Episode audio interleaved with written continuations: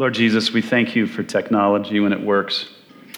And, uh, and we're also thankful that it really doesn't need to work to communicate the Word of God and uh, to be in fellowship together, to worship, and, uh, and be a part of all these really necessary things.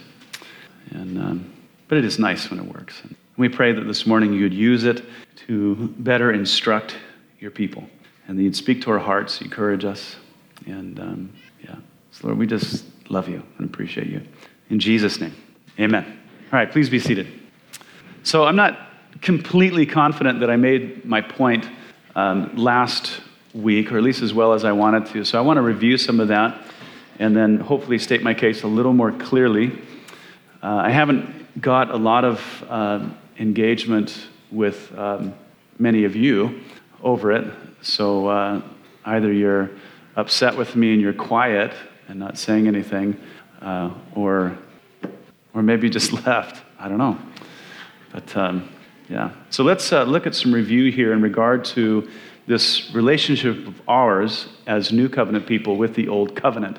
Now, the reason that I've, we've decided to talk about the covenants and our relationship to it is because we're currently in the book of Galatians, and Paul has been saying all of these things about the law, about our relationship to it, and he's about to move into an allegory, an illustration uh, regarding the two covenants. And he says an interesting statement in there as he's relating the old covenant with Hagar and Ishmael. And he says, What does the scripture say? And it says, Get them out of here, essentially, uh, because it doesn't belong. And so I wanted to look at the two covenants, our relationship uh, to the old, so that the allegory of Paul just makes more sense to us, why he would say things uh, the way that he says them. So now we, before we look uh, at, because I, my primary goal this morning is, is to how do we, how do we use the old covenant for ethical wisdom? How do we draw from it without finding ourselves being under the law? Uh, as, as Paul, I think, is warning us in the book of Galatians. And uh, so, yeah, so let's revisit some of our stuff. Keeping in mind, as we've been talking about, that the old covenant, as Paul says, and the author of Hebrews especially, has been canceled and it's been replaced by the new covenant. And so believers are not under the jurisdiction of the law. And here's the passages that we've covered in our discussion. The, the Ten Commandments, as, as we've, we've seen very clearly from the Old Covenant, it is the Old Covenant, the Ten Commandments, as, as Moses says about, actually about five times. The Ten Commandments are the covenant. And, and the scriptures tell us that they've been fulfilled, that they've been abolished, uh, wiped out, or canceled, depending on the translation you have, taken away, uh, annulled, or set aside. And even as the author of Hebrews says in chapter 8, verse 13, uh, made obsolete. And then Paul says that our relationship to the law is this we are dead to the law, and being dead to something means to end its relationship with that thing. And so he concludes we're not under the law.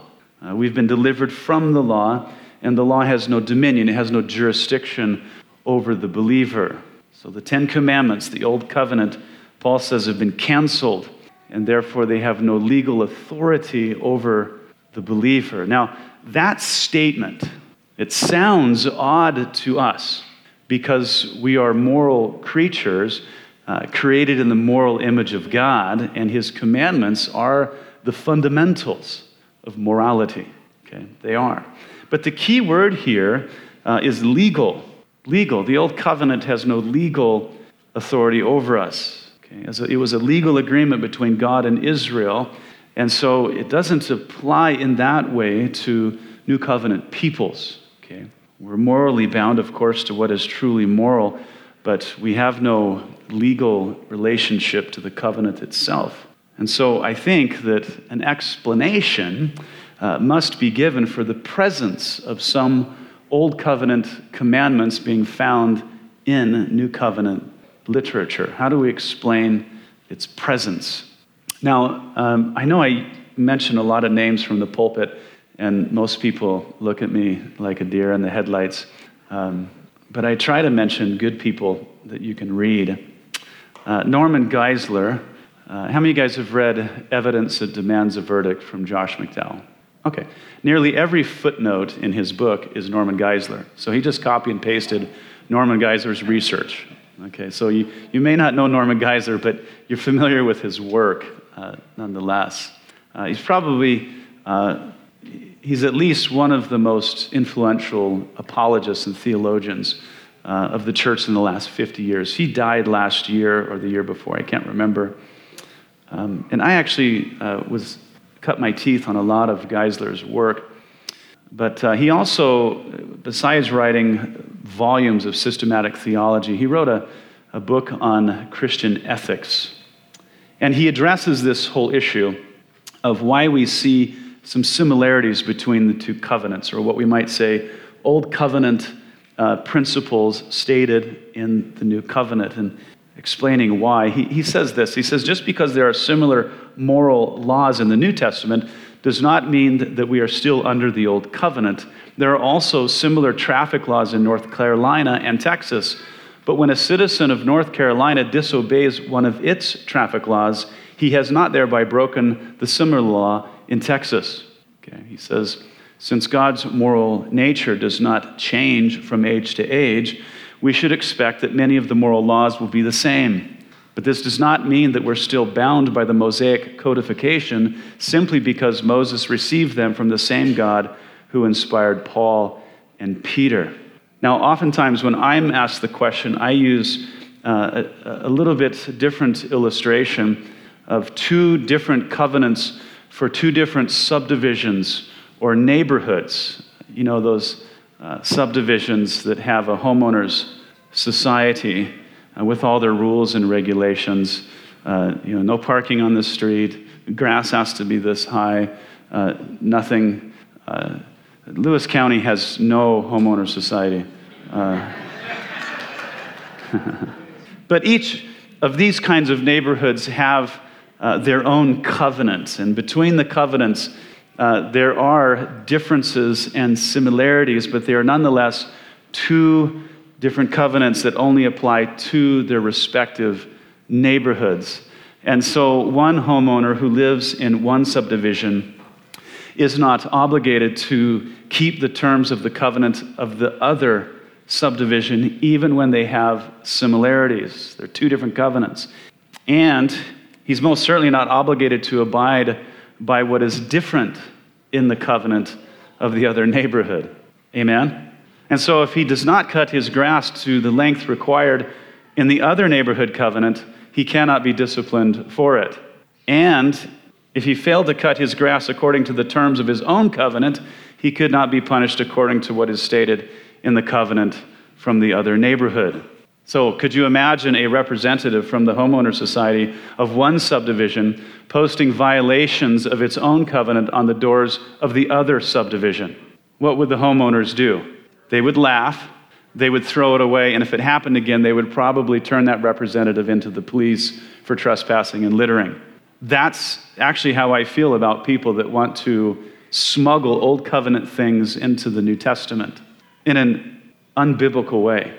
Paul says to Timothy, he says, there is a lawful use to the law, okay, which implies there's also an unlawful use, okay, and to smuggle things in is unlawful, okay, unlawful.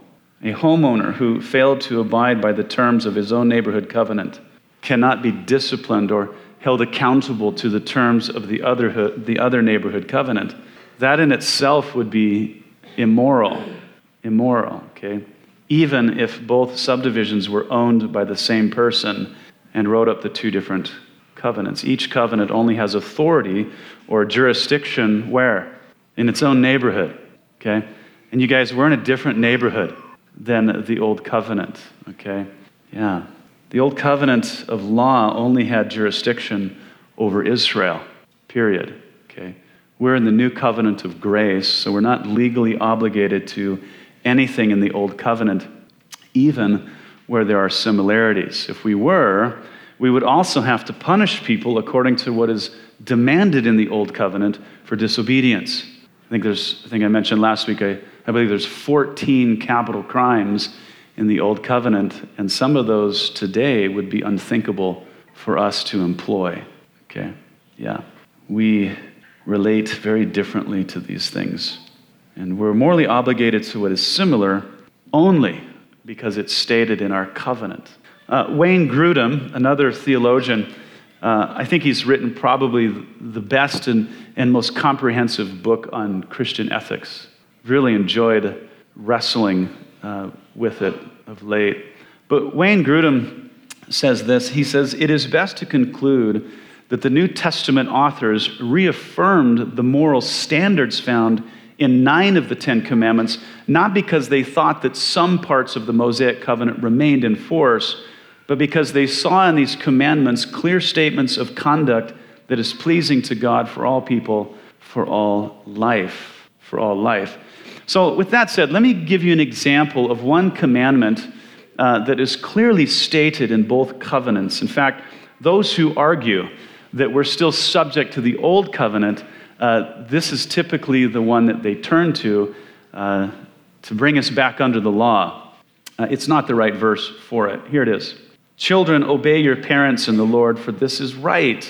Honor your father and mother, which is the first commandment with promise, that it may be well with you and you may live long on the earth. Yeah. So notice how Paul defines uh, the commandment in verse 1. He says that a child's obedience to his parents is what? It's right. He's saying it's morally good, it's righteousness. Okay, whether it's legally binding, though, is another thing. Okay, as we said last week, some things may be legal, but immoral, as many things in America are legal, but immoral. So, whether it's legal or not, for a child to disobey his parents in a particular society makes no difference in this regard. The disobedient child is immoral because disobedience to parents is wrong, it's, it's unrighteousness, no matter what society the child lives in. Of course, we're not talking about a child who disobeys a, a parent's immoral demands. Okay? If, a, if a parent commands their child to do something sinful, the child is not being immoral if he obeys in that instance. But when a child obeys his parents under normal circumstances, he's not simply following orders, he's behaving morally. She is behaving righteously. So the obligation to obey a parent, understand, it transcends the parent. It's not because I said so. It transcends the parent and finds its source and its authority in God Himself. In God Himself. In fact, you can see it just in the nature of the Trinity. Jesus subjects himself to his Father.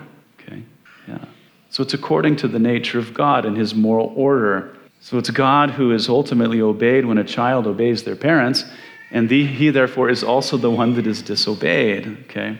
So also notice the, the promise of things going well for the child and longevity of life for the child that honors his parents. Now, generally speaking, that is true. Things go well for the child who honors and obeys his parents. He'll have a pleasant and blessed life. And the opposite is true as well. Dishonor and disobedience creates difficulties for both parent and child. But understand, in the Old Covenant, persistent rebellion, does anybody know what that could lead to for the child? Execution. Execution. Aren't you glad that that's not in our covenant today? Okay, yeah. But generally speaking, the child who follows his parents' guidance and wisdom will live longer on the earth. Now, this is all generally speaking because we live in a, a fallen world where children tragically die for various reasons, even if they've honored and obeyed their parents. Now, that's all important information. But what is, I think, the defining point is what's in the last verse, verse 3, the last word, which significantly departs from the promise stated in the Ten Commandments in Exodus 20, verse 12. Paul says that you may live long on the earth, whereas the Ten Commandments say that your days may be long upon the land which the Lord our God is giving you. You see how the verse is, the promise is tied to two different things uh, from Old Covenant to New Covenant. In the Old Covenant, the promise is tied to the land of Israel, the promised land, just as the entire covenant is the Old Covenant. Okay? But in the New Covenant, the promise refers to life globally. Globally. Now, this difference detaches the commandment from the Old Covenant to show that there is no continuity with it. No continuity. Okay? The New Covenant is not an extension, it's not an addition to the Old Covenant, it's a complete replacement. Okay? The Old Covenant was scratched, and a new one was established in Christ's blood. So, honoring and obeying our parents is morally righteous. It's morally good, no matter what covenant you belong to. And that's why you find it in both covenants. It's just moral, it's good.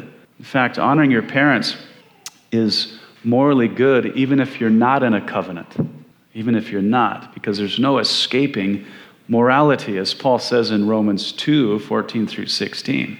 The Gentiles who do not have the law, they're not in a covenant with God. By nature, do the things written in the law, having the law written upon their hearts. Okay, so they know because they're created in the moral image of God. Okay. But that's not the case, as we've stated, with resting on the Sabbath day. Resting on a particular day is not moral in and of itself, it has no moral character, character at all. The only way for it to have moral significance is if God commands you to rest on a particular day. But that's not something that God has required in our neighborhood. You get it? It's not in our covenant. Now, you know, most people uh, evangelical Christians today, they don't spend a lot of time in Leviticus, as Mike pointed out when he was teaching, but he did demonstrate that there's a lot to learn from Leviticus. And when people in the, the new covenant uh, process the old covenant, there's a lot of uh, confusion and misinformation. Um, yeah, the old covenant is very unusual. In fact, most Westerners balk at what we call Sharia law, which is Islamic law from the government down, which is, from their perspective, a theocracy. But realize a number of things in Sharia law were drawn from the Old Covenant, okay, like honor killings.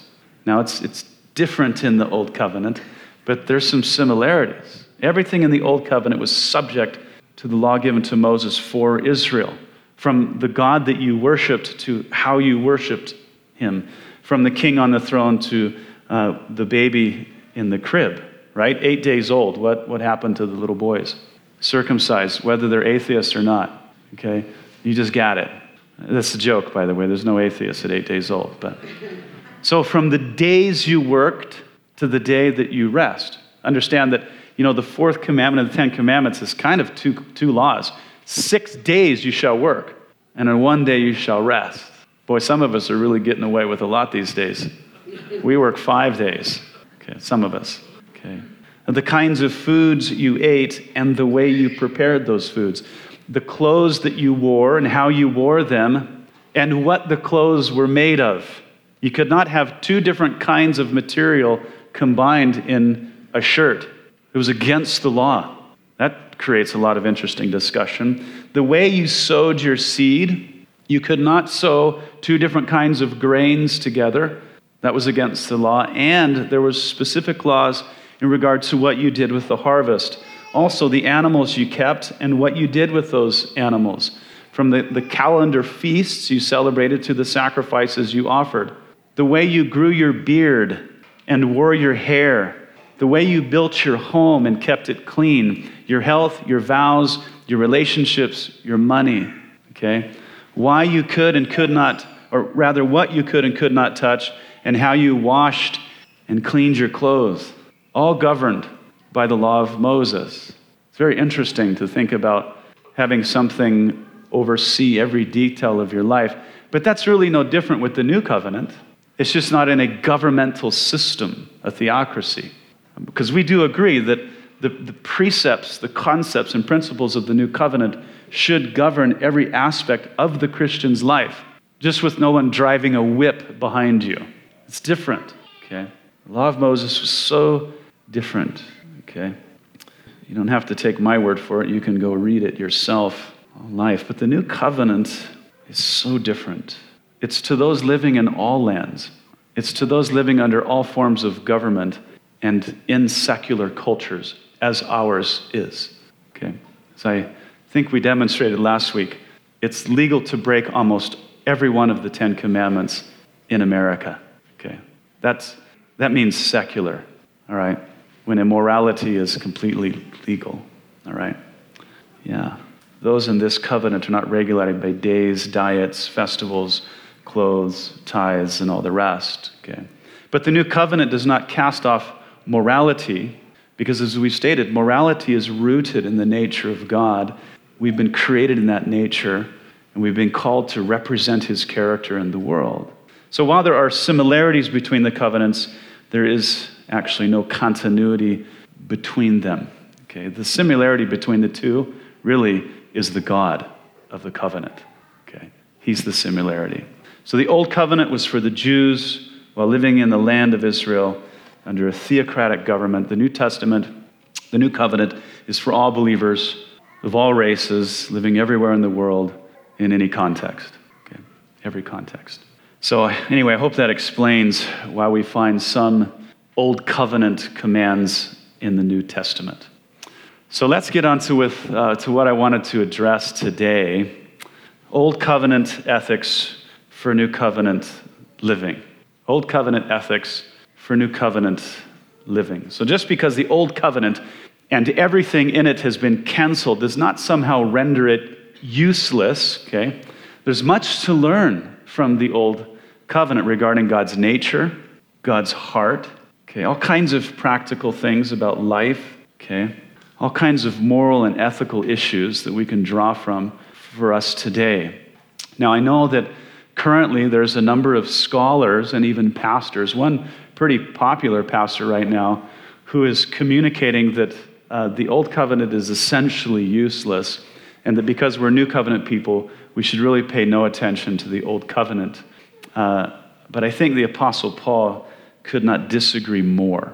Okay, for instance, as we looked briefly last week at Romans 15:4, whatever things were written before were written for our learning, that we through the patience and comfort of the scriptures might have hope. Now, I think that hope is somewhat useful, especially in 2020. Okay, people have been depleted of their hope. But Paul says the things that were written before, that's clearly a reference to at least Old Testament literature and in the context that Paul is referring to here, he, he quotes Psalm 69 9. I mean, guys, now I know that the Psalms are not the Old Covenant itself, but it's from a man who was living in the Old Covenant. All right? Paul says that these things are there for our learning and for our hope. That doesn't sound useless to me. Again, Paul says, now all of these things happen to them. And in the context, there's talking about the children of Israel in the wilderness. He says it happened to them as examples, and they were written for our admonition, upon whom the ends of the ages have come. Boy, I hope that we're right on the threshold of the end of the age. So, you guys agree? Because that's a good thing for believers, by the way. Okay? Yeah, so not only does the context here points to Old Covenant literature, it's actually within the framework of the Old Covenant because the children of Israel were behaving poorly after receiving the covenant. Well, the children of Israel generally behaved poorly after they were given the covenant. Okay? That's the history of Israel. Yeah, but what happened in the wilderness with the children of Israel was for our example, it was for our admonition. There is something to be drawn from there. It doesn't appear to be useless. But there's a more specific text that Paul gave to Timothy to instruct him as a pastor. You're all familiar with it. Paul says all scripture is given by inspiration of God and is profitable for doctrine, for reproof, for correction, for instruction in righteousness, that the man of God may be complete, thoroughly equipped for every good work. Now, you have to understand something. When the New Testament authors use the term scripture, graphe, they were always referring to the Old Testament literature, from Genesis to Malachi. Okay. They did that because the New Testament really had not been written yet. They only had one body of Scripture at that time to turn to. Scripture. Now it is true, as uh, Peter says in 2 Peter 3:16, he says that everything that Paul has written is equally inspired and authoritative as everything written in the Old Covenant. So things were being written and it was given the same place, but nonetheless, when the New Testament authors used the term scripture, they always meant the Old Testament, okay? Of which Paul says is not only inspired, which means literally in the Greek, it means to be breathed out by God. It was theopneustos. It was breathed out by God. So not only is that true, Paul says it's profitable for a number of valuable things doctrine, reproof, correction, instruction in righteousness, spiritual maturity. That's what being complete really is. Uh, some translations say that he may be perfect. The New King James says complete, and then able to equip for every good work. Does it seem useless to you guys? I don't think so. All right. Now, some pastors may argue and say, well, now that the New Testament is completed, we don't need the Old Testament. I don't think so.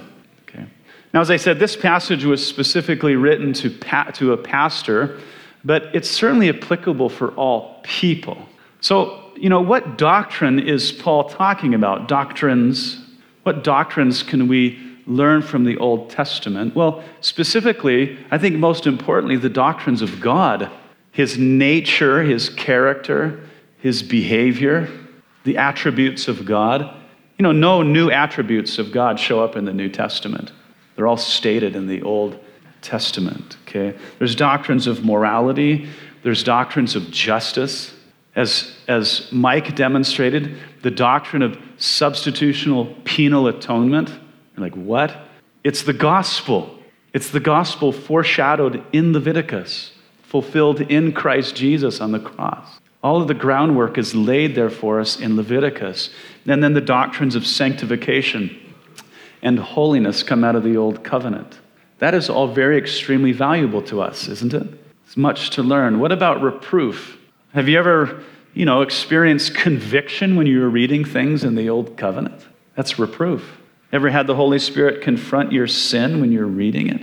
You ever been jolted in your conscience? I think that's something that we need constantly, constantly. Okay? There's correction, he says, there's instruction in righteousness, possessing what is essential for every good work. I think that defines usefulness. Usefulness, okay? The Old Testament was where the apostles often turned to instruct the church. So there's much ethical, theological information uh, that we're not necessarily obligated to, but it's useful to us. So, for the rest of the time together, I would like to do a couple exercises with you. Okay? Don't worry, Gabe, it's not physical exercise. Okay? All right. I'll never forget, we were in Peru together, and we were uh, playing soccer with the kids there, and, and Gabe's like, because we were playing on a concrete court, soccer, which they do there, or dirt, and uh, he's like, that's not, that's not worth getting hurt over. Fun has always been worth it for me. So, anyway, we're going to look at some of the old covenant that I believe is of value to us. Okay, now as we look at the law, we're trying to discover the sense behind the various commands in order to better know, especially the heart of God. The heart of God, I believe, comes out very clearly in the law. And we need to understand uh, that there may be no real application today from some of the law simply because we're not Israel and we're not governed uh, by a theocracy. Okay? Also, as we search for application from the various commands in the Old Testament, uh, I think there's some pitfalls and dangers that need to be avoided. We have to be careful uh, not to interpret the text in a subjective or spiritualizing of the text. That is, we don't want to make the text mean something that God never intended, okay? Uh, this will safeguard us uh, from faulty applications so we don't uh, really want to be too creative. Okay, now, creative interpretation always concerns me deeply, okay? Yeah, deeply. If we struggle grasping the plain sense of a passage uh, that leads to an application that doesn't make good sense, we should just move on so we don't entertain nonsense. Amen? Okay. And there's a lot of that going on today. Uh, perhaps the greatest danger of all is through your study of the Old Covenant, is bringing yourself under the law and into the heresy of legalism, which you have no business entertaining as a new covenant Christian. Okay? So we're not in search for what is binding necessarily. Let's look at some of these. Deuteronomy 22 8. When you build a house, a new house, then you shall make a parapet for your roof, that you may not bring guilt of bloodshed on your house if anyone falls from it. So, you know, this law establishes a, a building code for those living in Israel. It is, okay? Now, but this law really has no direct application in the building of our houses here in the Northwest. But the heart of God is clearly revealed in the text, along with moral duty. With moral duty. Okay? In Israel, the houses were built, of course, with a flat roof so that the inhabitants could use it for living space, especially in the summer, because there was really no way to escape the heat at night.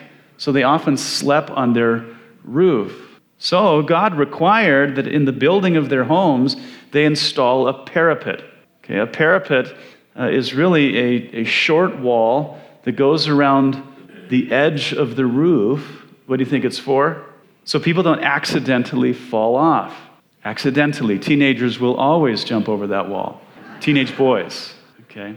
But parapets save lives in the same way that a railing on the edge of a cliff saves lives. Okay? But again, it's not so pragmatic for our homes here in Washington, okay, where they're not typically built with a flat roof and we don't use our roofs as living space. And if we had to build a parapet on our pitched roofs, it wouldn't just be impractical, it would be a waste of resources, right? And our homes would look ridiculous. Okay? But in this command, we can see that God cares about people, doesn't He? He cares about people and their safety, and implied in the command is our moral duty to take care of or be mindful of people's safety by the way that we build things. Yeah. We should build structures with people's well being in mind. And then there's also the moral duty to establish consequences. Consequences for people who don't build structures safely by which someone, if they get injured or killed because of it. Yeah, so in the Old Covenant, God is not, well, in the Old Covenant, God is the one who established the consequences for such careless builders. You see, the, the guilt of bloodshed implies a capital offense. If you're responsible for someone's death, you could be executed for it. If injury resulted, then the person responsible is punished with equal injury. So if you fell off and lost your eye, the builder's eye would be gouged out. If they, if they lost the use of their arm, that would happen to the builder as well. Strict laws, huh? Yeah, that's, that's the way you get uh, building codes enforced right there. They're a deterrent. You see, really, after the first person is punished for it, uh, you only have to do that once a generation. And then people go, yeah, I think I should probably build morally. Okay? It's a deterrent. So, what is the application of this today? Now, obviously, we as Christians are aware of our moral obligation to build things with people's well being in mind. But who's responsible for establishing laws to regulate this? This certainly has not been put in the hands of the church. It, falls better into Romans chapter 13 uh, but that's for another time, okay? And uh, I've got all kinds of opinions about how far that should go. Let's consider another one. And I hope that these get more difficult as we go. If an ox tended to thrust with its horns in times past, and it has been made to his owner, and he has not kept it confined, so that it has killed a man or woman, the ox shall be stoned, and its owner also shall be put to death. He knew that the animal was dangerous, very dangerous, and yet he failed to contain the animal, and then somebody was killed. He bears the responsibility of that life. Okay. Again, God's heart for the safety of mankind is communicated here, and also our moral obligation to contain dangerous animals intelligently and wisely. Now, what comes to mind, this law always comes to mind for me when I read about a dog that has mauled somebody, caped a child, something. And, uh, and I have opinions about what should happen to dog owners that know their dog is dangerous and yet they do not keep it properly contained. Okay? Yeah. So there should be, they should be contained properly and also uh, proper consequences, just consequences should be put in place. Yeah. And when you read a lot of these kinds of laws in the Old Covenant, you just see that these are good things to make a healthy society. Amen? I mean, God is wise, He knows how to do society well. Uh, the problem is, is that there's sinners involved. Now, in regard to Israel's penal system, there's this, this glaring omission which I find to be fascinating. Can anybody guess what it is? There are no prisons in the law. And therefore, there's no prison sentences. There's just none of that. The, the law of God prescribed real consequences for people uh, restitution in many situations, the public beatings for other situations. You know, I think, and I've probably said this to you before, that if I was taken out in front of the establishment, the first establishment that I robbed, and they beat me out there in front of everybody, I probably not, I probably would have not done it again, okay? Because I don't like anybody laying hands on me, okay? But that was probably my problem growing up. I didn't have a dad around to lay some hands on me uh, when I was so bad. But anyway, I don't want to expose too much of my position on public beatings. Um, good for me, maybe not good for thee. So, uh, equal injury in others, uh, eye, for eye, tooth for tooth, that sort of thing. Uh, executions for capital crimes, but no prisons. That's a lot of saved tax dollars right there. Again, as God possesses all wisdom, and therefore his laws are similarly wise. And, and, you know, if Israel had followed these particular laws carefully and faithfully, they would have enjoyed the best possible society for sinners. But we know what happened. Okay. And I think a question has to be asked should these exact laws be followed outside of a theocracy? No way. No way. Okay. I think there's great wisdom to be gleaned from the law in this, uh, in this context. But God did not intend for it to be employed outside of a theocracy. If He had, the instructions found in the various passages of the New Testament regarding church discipline, they would look very different. Okay? Look very different. We would have been given instruction for public beatings in the church.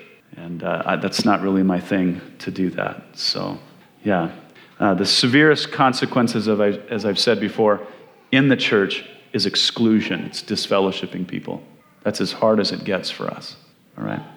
Here's another law one witness shall not rise against a man concerning any iniquity or any sin that he commits. By the mouth of two or three witnesses, the matter shall be established. Now, this principle is also applied in the New Testament uh, in Matthew 18, 15 through 20, and then 1 Timothy 5, 19. The verse demonstrates God's love for truth and justice, doesn't it? Yeah. And so, in any serious matters to be determined concerning someone's guilt, we need to be careful. We need to be careful. Eliminating all doubt is our moral responsibility, lest the innocent person is punished. Is punished. We don't just need eyewitnesses, we need good and credible eyewitnesses. Yeah, yeah. Now, so far, the laws we've looked at clearly, I think, address God's heart and some moral duties that we have in various, you know, contexts, but not everything in the law is crystal clear. Let me give you some of those. You shall not muzzle an ox while it treads out the grain. You shall not muzzle an ox while it treads out the grain. Now, that's pretty simple instruction, isn't it? But why can't he wait? Why can't he get his job done and then have some grain? I don't really know, uh, but I think it would be unfair to say that I couldn't eat blueberries when I'm picking them. Okay? And I think there's something more important here, as with all the laws regarding the treatment of animals. These laws have more to do with us than the animal. I have authority for that one. Paul quotes this verse twice in the new covenant 1 corinthians 9 9 and then 1 timothy 5 18 And he uses it to instruct the church to provide a wage for pastors and missionaries. Paul is saying that this law is meant to teach us something about God's ethic regarding labor and wage. In other words, if God is concerned for animals who labor on our behalf, how much more is he concerned for those created in the image of God? And in the context that he gives, is pastors and missionaries who labor on behalf of the church. He's Saying if God is concerned for that, so should we. In 1 Corinthians 9 9 and verse 10, Paul says, Is it oxen God is concerned about? Or does he say it altogether for our sake? He says, For our sake, no doubt. And here he's talking about himself and his missionary companions. In Timothy, it's about pastors. So these laws regarding animals, he's saying it has more to do with us aligning our heart with God's perspective in our relationships with people. And I think that the way Paul draws ethical wisdom out of the Old Testament is not only interesting, but it's a good example to us. Okay? Yeah. We're not under the law, but the law reveals the heart of God to us. Let's look at a more difficult one. You shall not boil a young goat in its mother's milk. If you have the King James Version, you might be a little confused. It says, Do not boil a kid in its mother's milk. yeah. This law is stated three times in the Old Covenant. Three times. Now, the Jews have historically interpreted this to mean that it's unlawful to eat a milk product with meat. So, no cheeseburgers for the Jews. Okay? And it's interesting because in Genesis 18, it's actually milk and meat what Abraham feeds to the Lord. He serves it. I think it would be very strange for the Lord to consume that and then condemn people for it. Uh, a literal interpretation here uh, is to be favored. Okay, God was forbidding Israel from milking a goat and then boiling its babies in it. Why? Why? Now, I'll admit, it, it, it's hard to say with any absolute authority, but I think I get the gist behind it using Paul's previous understanding of the whole ox thing. Okay? The idea of it is just cruel. It, it's kind of sadistic, isn't it? It really is sadistic. And while the animal doesn't know the difference, who does? We do. We know the difference. We know the difference. And when moral creatures lose that intuitive understanding of what is morbid, we have a problem. We have a problem. You know, sadistic forms of cruelty to animals is something that many, many serial killers have in common from their childhood, hmm. Which seems to have contributed to the searing of their conscience to where the conscience is no longer bothered by evil. Yeah. People like this make little distinction between animals and people, and when these people get into power, you have things like the Holocaust. I think that God is trying to teach us something in this whole regard. I think the application here is that we as moral creatures should be very careful not to do things that would injure or callous our conscience, including the mistreatment of animals. I believe that strongly. It bugs me when I see somebody mistreat an animal. Now, it doesn't bug me to kill an animal to eat it. But to make an animal suffer for fun, that means something is wrong with the human being. Okay, something morally is wrong with them. We, you guys, want to be bothered by evil. We want it. We want it, we want it to be an outrage within us, as Paul talks about in Romans chapter 12. He wants us to abhor or hate evil. It should bother us deeply. Here's another one. I love this one. You should not shave around the sides of your head nor shall you disfigure the edges of your beard. You shall not make any cuttings in your flesh for the dead, nor make any marks, tattoos on you. I am the Lord. What is this all about?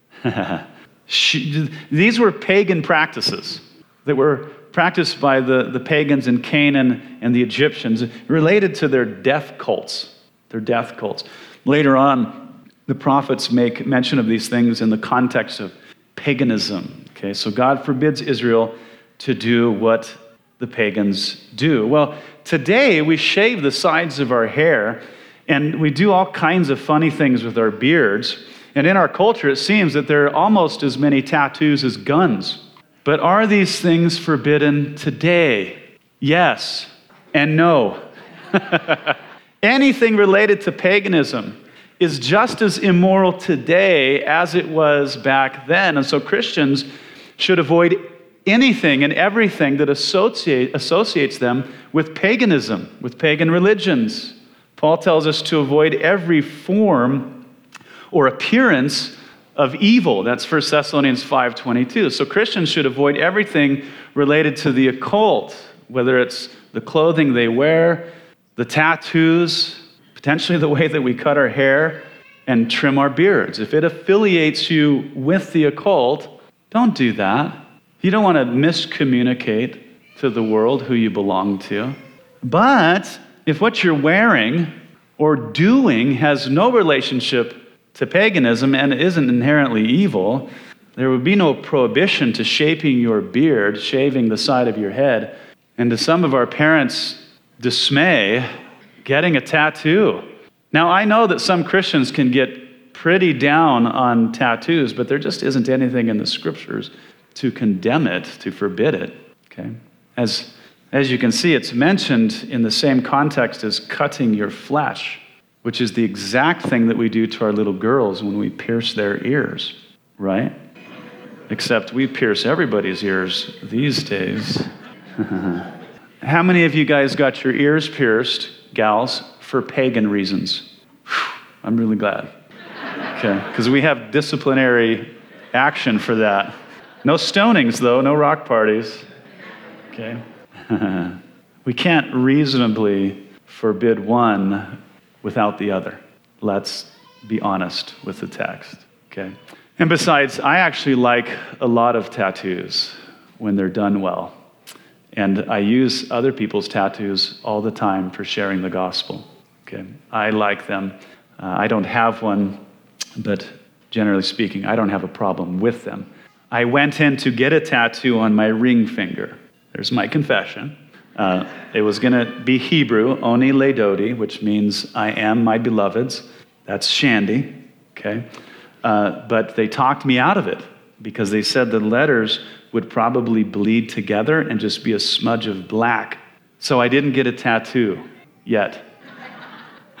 now, I have had young people come to me and say, Hey, Pastor Ben, my parents say that it's wrong to get a tattoo, but what does the Bible say?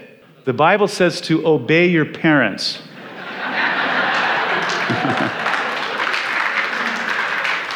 so until you come out from under their authority, right, later on you can paint yourself silly, okay? But for now, uh, you're under their authority. So just hold off and maybe continue to hold off out of respect for your parents. Amen? Because I'll tell you what right now, tattoos are not that important. They're just cool when they're, when they're done nicely. When they're done nicely. Yeah.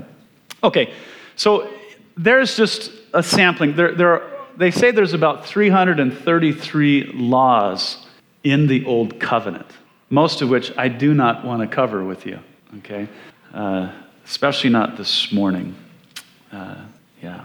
But as you research them, as you study it, Okay, remember, you're not a constituent of the old covenant in no way, shape, or form. You have no legal obligation to it. There's much to learn there about God, about doctrine, about ethical wisdom, but you're not under the law. Okay, you belong to the new covenant, which is superior in every way. Have you read it? My goodness. And what is recorded there is our primary concern. Okay? My computer froze. Roger, you're fired. Is that the one I want? Let's move to this one. Be diligent to present, to present yourself approved to God, a worker who does not need to be ashamed, rightly dividing, that is, interpreting, the word of truth. Now, the passage specifically applies to pastors, but its broader application is to all believers. Okay? The new covenant is our life. And that's why typically at Calvary Chapel we study it verse by verse, okay? Chapter by chapter, book by book, because it is the whole counsel of God that we desire, okay? The whole counsel. We need to know it, we need to understand it, and we need to be depending upon God's grace to live it. Amen? Okay, Why don't you stand up and we'll pray? And you might be saying, well, what is the new covenant? The new covenant is everything stated in the new covenant. It's, it's as simple as looking at the old covenant. When the Jew read from the old covenant, he understood this is my covenant.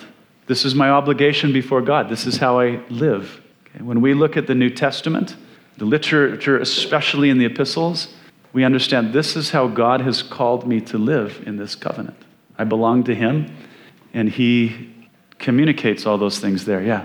Oh, yeah. Roger, were you supposed to announce the Christmas dinner? Uh, we're having Christmas dinner here.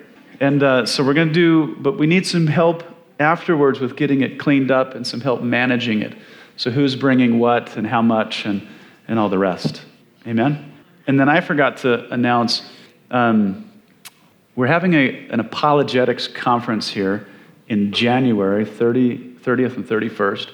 And we're having um, Alan Shlemon come from uh, Stand to Reason.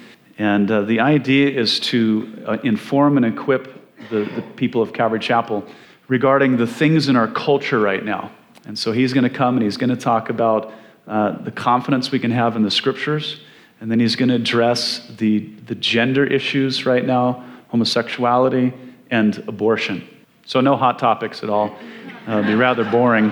Uh, and then he's going to talk about how to engage with people in the culture on these subjects um, for the sake of their salvation. All right? So we'll keep promoting that and putting it out there. I'm excited to have Alan here. Uh, talked to him on the phone last week. Seems like a real practical, fun guy. And uh, we have another conference in March, but we'll address that later. Let's pray. All right. Well, Lord, um, I don't think that your word could be stated more clearly in regard to the covenant that we do not belong to and the covenant that we do belong to and where our major priorities lie. so, Lord, I pray that you would open our understanding up, especially to the text of the New Testament, and that what is stated there, what is instructed there, would become our bread and butter, and that we would give our lives to it, Lord, by your grace. So, Lord, continue to teach us and, um, and make us more like you. In Jesus' name, amen. Let's keep worshiping.